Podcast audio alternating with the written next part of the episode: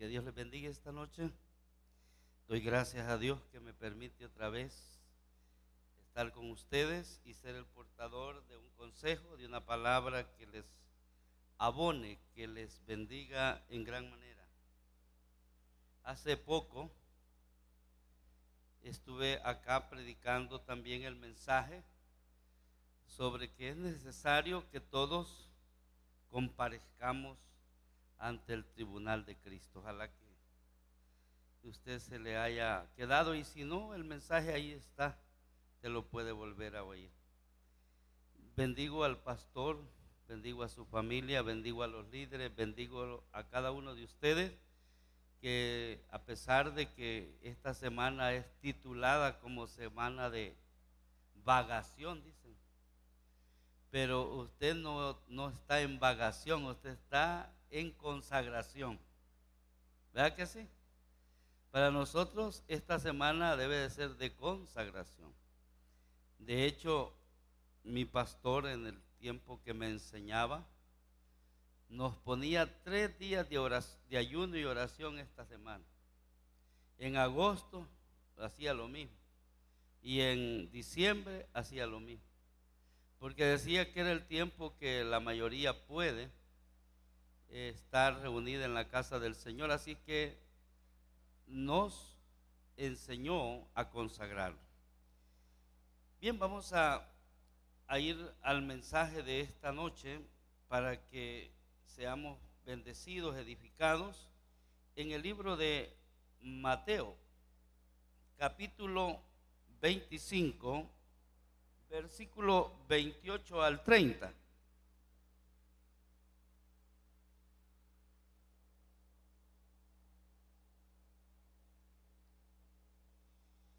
Y hoy el tema será, ¿nos dan más o nos lo quitan. De nosotros va a depender que nos den más o que nos quiten lo que aún tenemos. Dice la palabra de Dios, quitadle pues el talento y darlo al que tiene diez talentos. Porque el que tiene porque al que tiene le será dado y tendrá más. Y al que no tiene, aún lo que tiene le será quitado.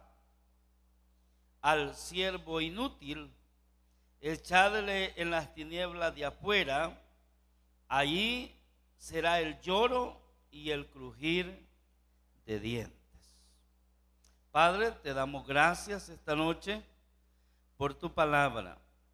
Te rogamos, Señor, que puedas poner palabras en mi boca de tal manera que los que hoy escuchan aquí en este recinto sagrado puedan ser edificados, como aquellos que por las plataformas, Señor, serán edificados y estarán atentos a tu palabra. Te ruego que uses mi vida para poder dar una palabra de ánimo, de exhortación, de consuelo y lo que tú sabes hacer, hazlo, Señor. Amén. Nos dan más lo que tenemos.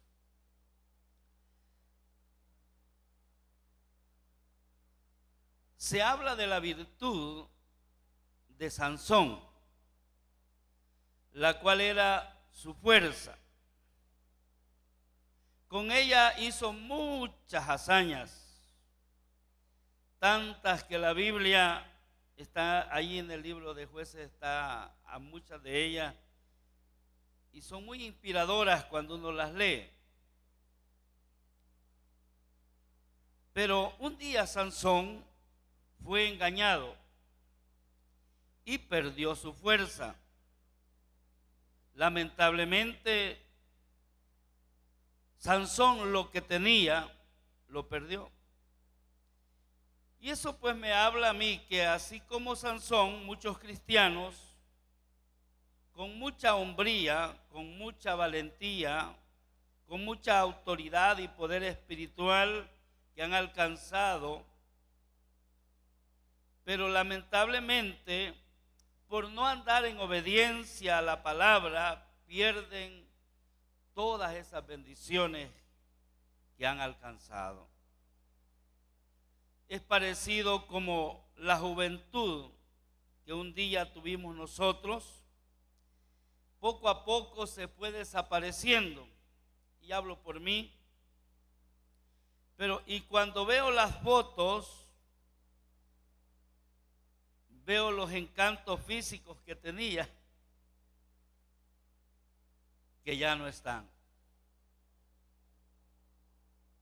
Un día, siendo practicante de físico y culturismo, estaba en un gimnasio que le llamaban Libertad, ya se puede imaginar, eso ya ni existe. Estaba bien entusiasmado por la figura, pero un día llegó un muchacho que todo mundo saludaba alegremente y le decían campeón, campeón, campeón. Pero cuando yo lo vi, yo no vi nada de campeón, era como una lagartija. Y yo les pregunté que por qué le decían campeón. Y me enseñaron una foto que el gimnasio tenía y en verdad había sido campeón nacional de físico y culturismo. Pero lamentablemente, al no seguir practicando o haciendo ejercicio, sus músculos desaparecieron. Ya todos aquellas figura muscular se había perdido. Hoy hemos leído uno de los principios del reino más importante. O sea que estamos ante un principio de la prosperidad espiritual. Quizá voy a tener que atreverme a decir que para todo éxito en la vida se puede aplicar este principio que hoy acabamos de leer en el versículo 29. ¿Cuál es? Porque al que tiene le será dado y tendrá más porque al que tiene le será dado y tendrá más. En este caso específico de donde hemos tomado estos versos, está inmerso en la parábola de los talentos.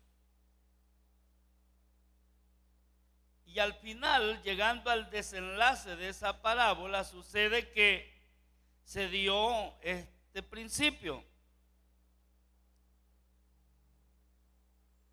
Y se dio en el caso de que llegaron al que había recibido un talento y él empezó a poner una serie de excusas por lo cual él no había producido lo que le habían dado.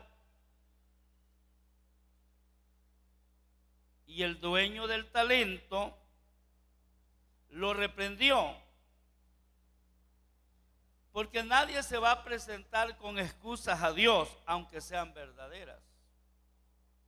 Dios no acepta excusas. Entonces la orden que fue dada es que le quitaran el talento y que se lo dieran al que tenía diez. Y ahí nace el principio, porque al que tiene le será dado y tendrá más.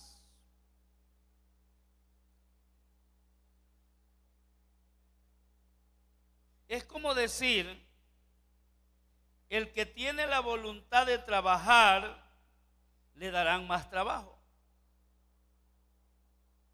El que tiene ánimo de sacrificarse, le darán más responsabilidades. El que tiene deseo de arriesgar, a ese le darán más talentos para que lo siga arriesgando y invirtiendo. Va a tener más. En verdad quiero decirles que yo deseo entender con claridad más este principio. Me estoy intrigado. Y quiero leer Mateo 13, 10 al 13, por favor. Quiero que usted también lo lea.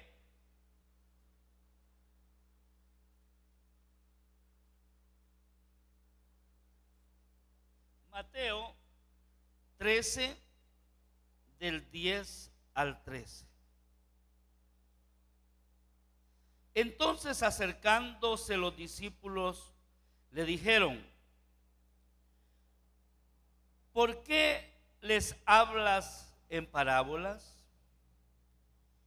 Él respondiendo les dijo, porque a vosotros os es dado saber los misterios del reino de los cielos, mas a ellos no les es dado. Porque cualquiera, oiga, vuelva a recordar el principio. Cualquiera que tiene, se le dará y tendrá más. Pero el que no tiene, aún lo que tiene, le será quitado. Por eso les hablo por parábola, porque viendo no vean y oyendo no oigan ni entiendan. Parece que fue injusto el Señor, pero no. No lo vamos a tildar de esa manera, sino que tiene un propósito en lo que Él enseñaba. Ahora, lo voy a poner a prueba. ¿De qué se está hablando?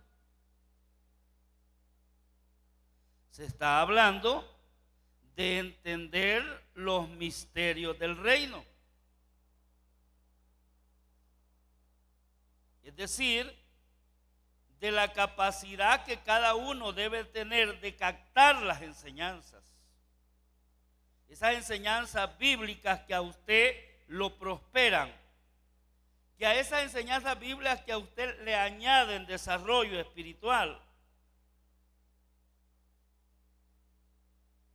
Cuando usted pone y aplica a entender las enseñanzas de la Biblia, usted desarrolla discernimiento,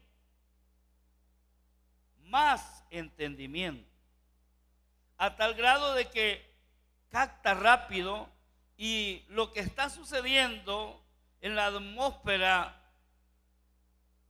en el ambiente, cualquiera que se llame político, comercial, social, usted lo capta rápido. Y dice esto, la Biblia lo dice.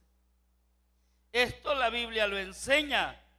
Y uno capta rápido que eran profecías, enseñanzas, misterios que no se habían revelado, que ya se están revelando. Por ejemplo, si alguien entiende aquella parábola de la viuda, que iba ante el juez y le decía, juez, hágame justicia. Y el hombre se hacía como el desatendido. Y dice que la mujer todos los días llegaba al juzgado y le decía, hágame justicia.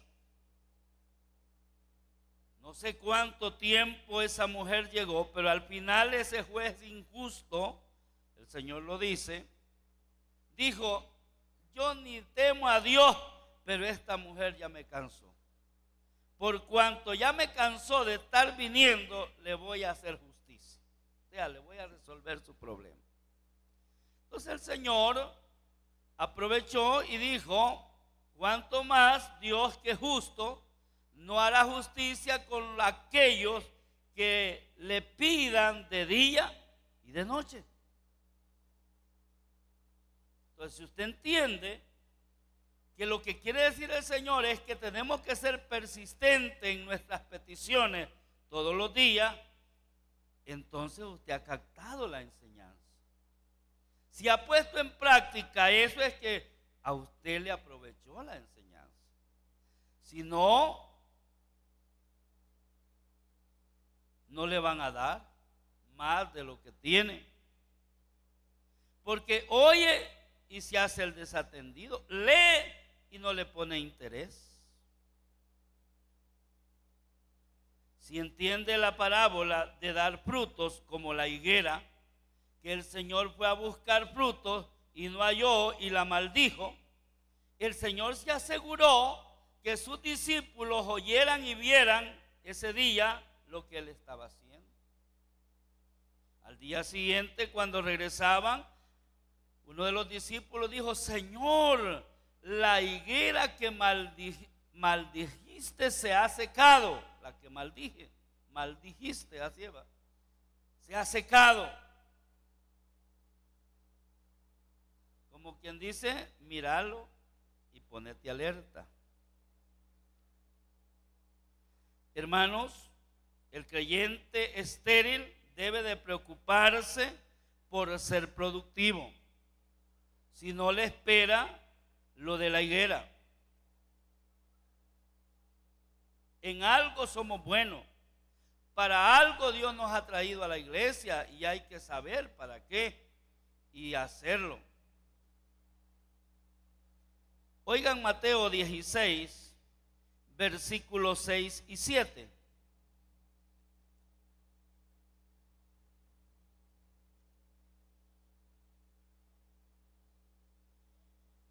Y Jesús les dijo, mirad, guardaos de la levadura de los fariseos y de los saduceos. Oigan el razonamiento de los que iban a ser apóstoles. Ellos pensaron dentro de sí, diciendo, esto dice porque no trajimos pan. Vale reírse porque usted ahora ya, va, ya entiende con lo que ha leído que el Señor no se refería a pan. Ah, pero los grandes hombres escogidos rápido relacionaron la levadura de los fariseos con pan. Pero ahora lea el verso 11 y 12. Pero ¿cómo? ¿Es que no entendéis que no fue por el pan que os dije que os guardéis de la levadura de los fariseos y de los saduceos? ¿Cómo pues? Si ustedes son mis candidatos, si ustedes son los en los cuales yo voy a depositar el reino y pareciera de que no están captando el mensaje. Es como cuando un maestro se esfuerza por enseñar en la escuela y los alumnos no avanzan. Yo espero que ustedes no le den dolor de cabeza al pastor Agdalá.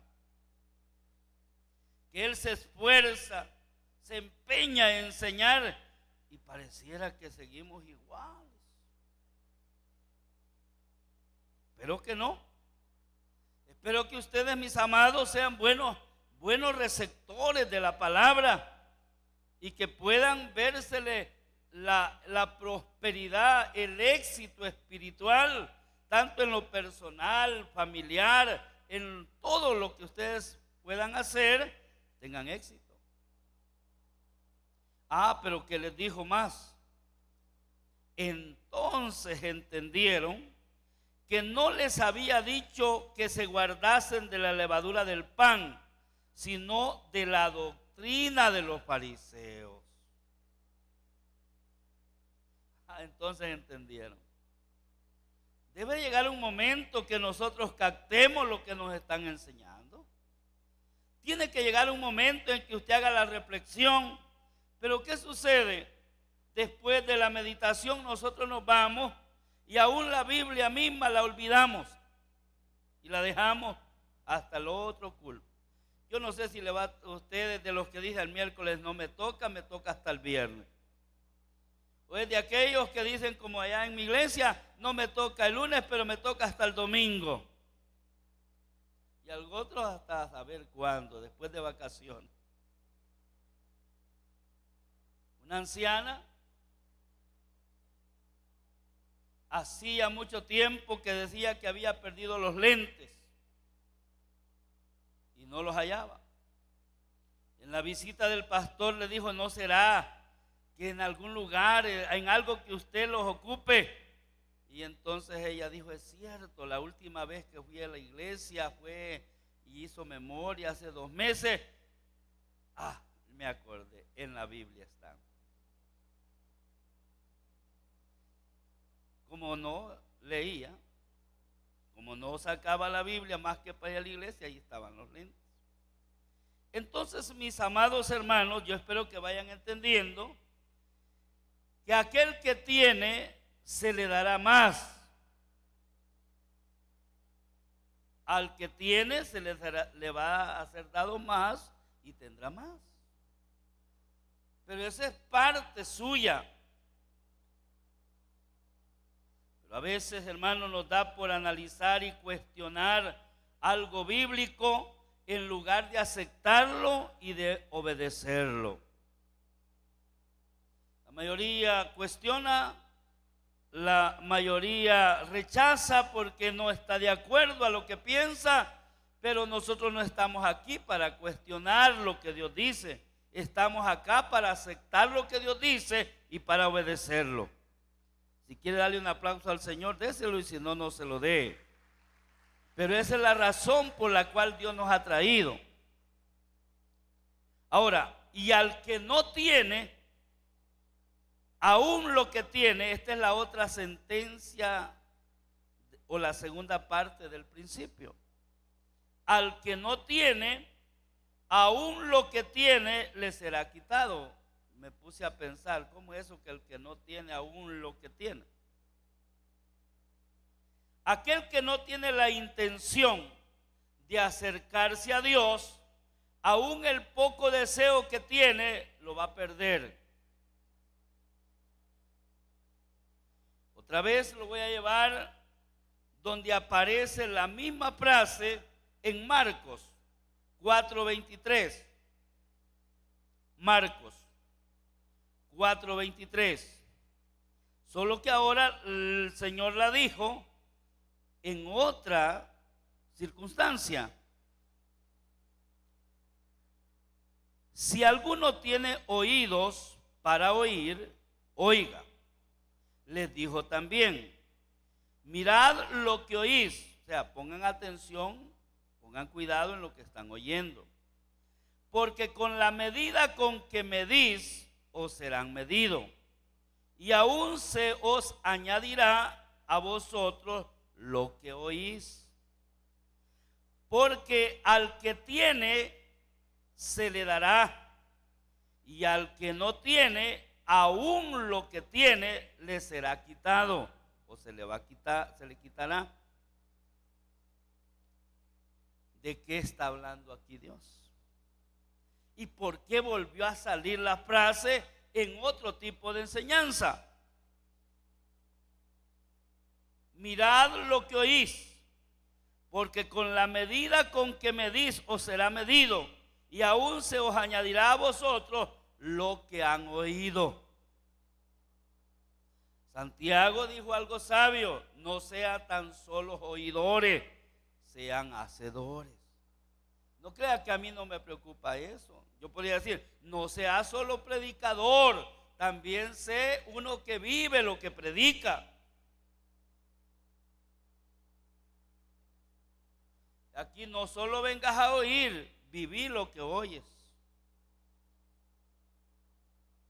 Sea, hermanos, que al que no tiene es como decir al que no pone un buen sentido para interpretar lo que se le está enseñando o lo que se está oyendo, de nada le servirá. Y le voy a decir un ejemplo que es lo muy común y le pasó a uno de los grandes apóstoles. Lucas 22:31 Fíjese bien, póngale atención a esto, porque el Señor quería ayudar a ese apóstol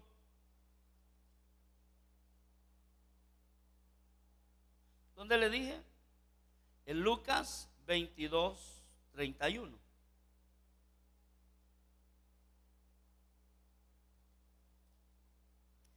Dijo también el Señor, Simón, Simón, he aquí Satanás os ha pedido para zarandearos como a trigo.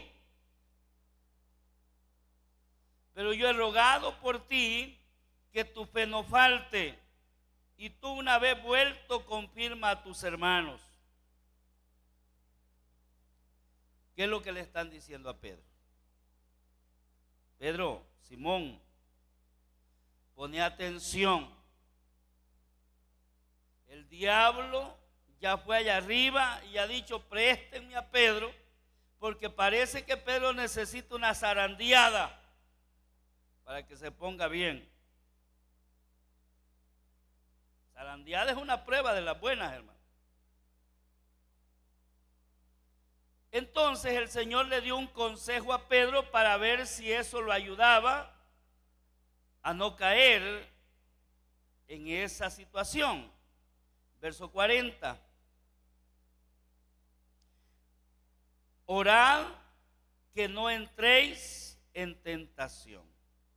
El consejo es oren, porque las tentaciones están allá afuera. Y me refiero a tentaciones de menores a mayores. Tentaciones que si usted no anda bien orado lo pueden hacer caer. Es triste oír de personas bien cementadas, bien firmes en el Evangelio que han deslizado y han caído. Porque descuidaron la oración. A veces nosotros somos muy perezosos para orar, lo digo por mí. Pareciera que la oración no tiene mucha importancia en la vida cristiana. Nos hemos vuelto expertos oradores que hacemos oraciones, como dicen, de tirador. Solo ponemos una rodilla y nos levantamos. Pedro le volvieron a decir en el 46, porque no hizo caso, se siguió durmiendo. Y le volvieron a decir en el verso 46, porque dormís. Levantaos y orad para que no entréis en tentación, porque dormís. No es tiempo de dormir, es tiempo de estar alerta. Pero Pedro, como que le hablaron, le predicaron, le enseñaron el mensaje y se le olvidó. Rato después, un día, dos, tres días, estaba negando al Señor tres veces y negándolo con maldición. Tanto que Pedro terminó llorando amargamente. ¿Qué necesidad tenía Pedro de terminar llorando amargamente por su error cuando ya le habían advertido? Hay un dicho que dice que en guerra avisada no hay muertos. Y usted, al estar en la casa de Dios, debería de estar siendo avisado por la palabra para que no tenga problemas ni circunstancias que le, le traigan angustia, le traigan aflicciones. Porque como usted es atento y, discierne lo que Dios le habla a través de los mensajes, sea su pastor o sea otra persona, entonces usted tiene la seguridad que Dios está con usted y le va a ayudar en todo tiempo.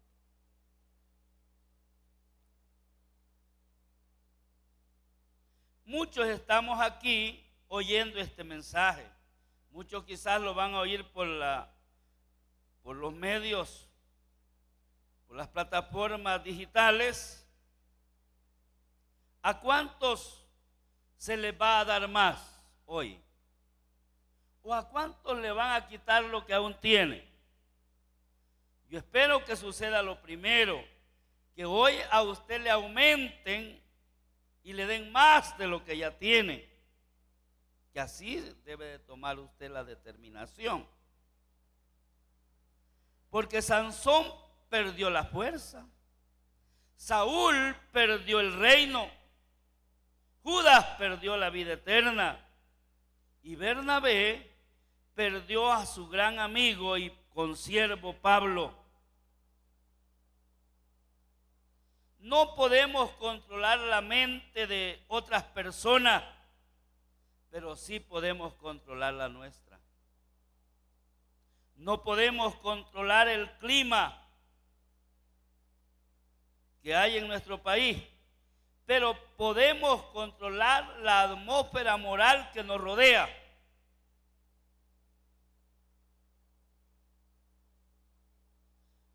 Hermanos, les voy a terminar esta pequeña enseñanza hablándoles de una historia, una anécdota. Se refiere a que un día una de las gallinas, usted sabe, ellas se quedan en lo más alto para dormir en los árboles o en algún tapesco, no sé. Pero ese día la gallina amaneció allá arriba. Cuando era tiempo quizá ya de bajarse, apareció un zorro y le dijo, señora gallina, la veo un poco deschorcholada allá arriba. Si usted baja, le voy a dar unos granos para curarla. La gallina le dijo, es cierto, señor zorro, que estoy un poco desfigurada, le dijo.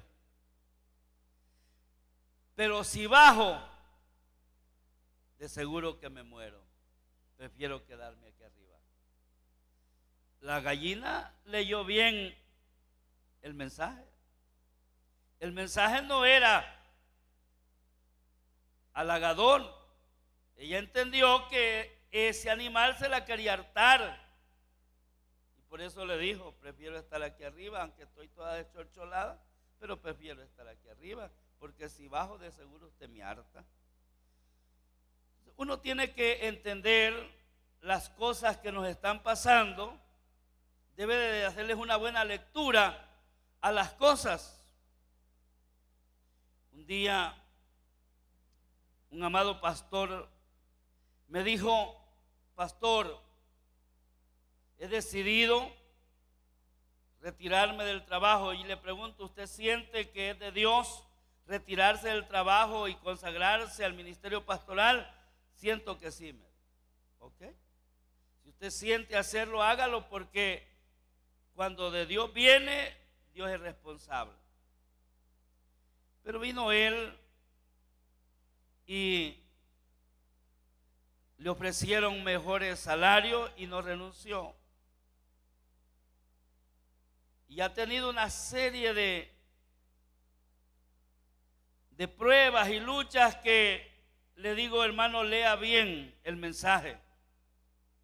Póngale atención a la lectura de lo que está pasando, porque puede ser que Dios le esté reclamando. Nosotros a veces no ponemos atención en las cosas que nos pasan, pero pongamos atención en las cosas que nos enseñan. Otro pastor se enamoró de una joven, pero los padres no le dieron permiso porque dijeron, usted es muy pobre para nuestra hija. Y este muchacho se sintió tan mal que dejó el ministerio pastoral por irse a trabajar y lograr hacer las cosas que pues eran necesarias para ofrecerle a la, a la amada novia. lo logró. Cuando ya él había construido su casa y tenía las cosas, los padres le dieron permiso. Se casó. Dos años antes de casarse, él había tenido una gran victoria, había sido declarado libre de leucemia, sano de leucemia. no leyó bien la lectura que Dios le estaba dando en la circunstancia. Y cuando él se, Dios le prohibió el casamiento por ese medio, porque la vida matrimonial lo iba a afectar. Y él de manera quizá, vamos a decir, terca, deja la obra de Dios y, quiere cumplir sus deseos. Dos años pasó casado y dos años le volvió la enfermedad de leucemia y lo mató. Lo que le quiero dar a entender es que al que tiene, se le dará y tendrá más.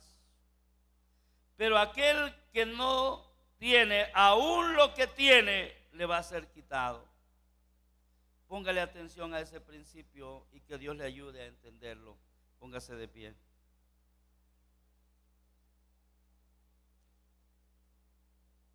Traté de explicárselo claro. Traté en todo lo que Dios me dio en hacerle ver ese principio del reino de los cielos, para que mañana usted no termine sin nada. Que usted y yo terminemos con más de lo que hoy tenemos. Que le pongamos empeño, porque vamos a tener que ir recogiendo y recogiendo y aumentando las cosas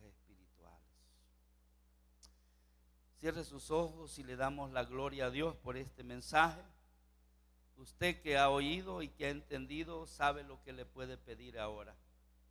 Si es una persona de la que no pone interés en lo que se le enseña, hoy dígale, Señor, necesito que me ayude. Padre, te doy gracias en esta noche. Tu palabra ha sido predicada a los que hoy han puesto y ejercitado sus oídos para escuchar, ya sea presencial o de manera ausente, a la distancia. Señor, te doy gracias por cada uno de nosotros y te pido que esta palabra, esta enseñanza no caiga, Señor, en tierra, sino que caiga en cada corazón y en cada vida y que a partir de ahora nuestra vida pueda tener un mayor empeño, una mayor responsabilidad por atender aquello que se nos habla, porque cuántas cosas se nos han enseñado y pronto las hemos, aleluya, olvidado. Es más que se nos ha enseñado los principios de la prosperidad y no hemos prosperado, Señor. Se nos han enseñado los principios matrimoniales y no hemos logrado vencer los problemas y las circunstancias en el hogar. Padre, te doy gracias porque sé que hoy has tocado áreas sensibles en nuestra vida. Gracias, Señor. Yo sé que mis hermanos saben que hoy, aleluya, el que tiene recibe más y tiene más, porque esta palabra no la dejará en el desierto, no la va a dejar, aleluya, a descuidada. Señor, gracias porque entendemos que esta palabra es para enriquecernos, es para tener éxito en la vida espiritual. Señor, te ruego que podamos hacer uso de tus promesas, las promesas que están en tu palabra y que son de nosotros.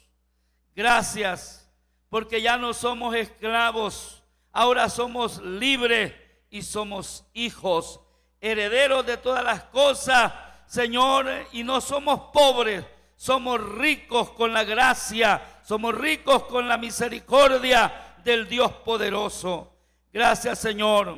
Te ruego que mis hermanos que vinieron enfermos reciban una sanidad especial en ese cuerpo Señor, que ellos han estado pidiendo por días quizá una restauración. Yo no sé cuál sea el problema de salud, pero clamo por medio de tu palabra que dice que por tu llaga hemos sido sanos. Yo declaro libre y sano de dolencia, de donde sea. Padre, quite toda malformación. Haga, crea órgano nuevo y tejido nuevo donde el cuerpo de mi hermano lo necesita. Señor, ese problema que agobia, ese problema que está poniendo carga pesada, sea quitado en el nombre de Jesús de Nazaret. Extienda su mano ahí donde hay una persona angustiada, afligida. Llegue paz, lleve consuelo, lleve ánimo. Señor, en este tiempo que muchas madres, muchas personas viven angustiadas y viven atribuladas, usted sea el que lleve el consuelo, lleve la paz, llegue a la cárcel, llegue al hospital, llegue a donde tenga, oh Dios, el alcance de aquel que clama y de aquel que le busca, le sea hallado. En el nombre de Jesús declaramos para este país muchas, pero muchas bendiciones en cada rincón de este país tu palabra pueda llegar para hacer milagros. Gracias Señor por los siervos, tus hijos, los pastores, los ministros, aquellos hombres que tú tienes predicando tu palabra, úsalo de manera especial a donde quiera que se encuentren. Señor, bendice a nuestro pastor, nuestro hermano Julio, bendice a su familia, dale más sabiduría, más entendimiento, más revelación para que tu palabra pueda fluir en abundancia para enriquecer a este pueblo que tú le has entregado para edificarlo. Gracias Señor. En el nombre de Jesús te damos a ti toda la gloria. Dele un aplauso al Dios vivo. Aleluya, al Dios poderoso. Y que le añada más a usted, a su vida, a su familia, a su hogar, lo que la Biblia hoy nos dice. El que tiene, le será dado y tendrá más.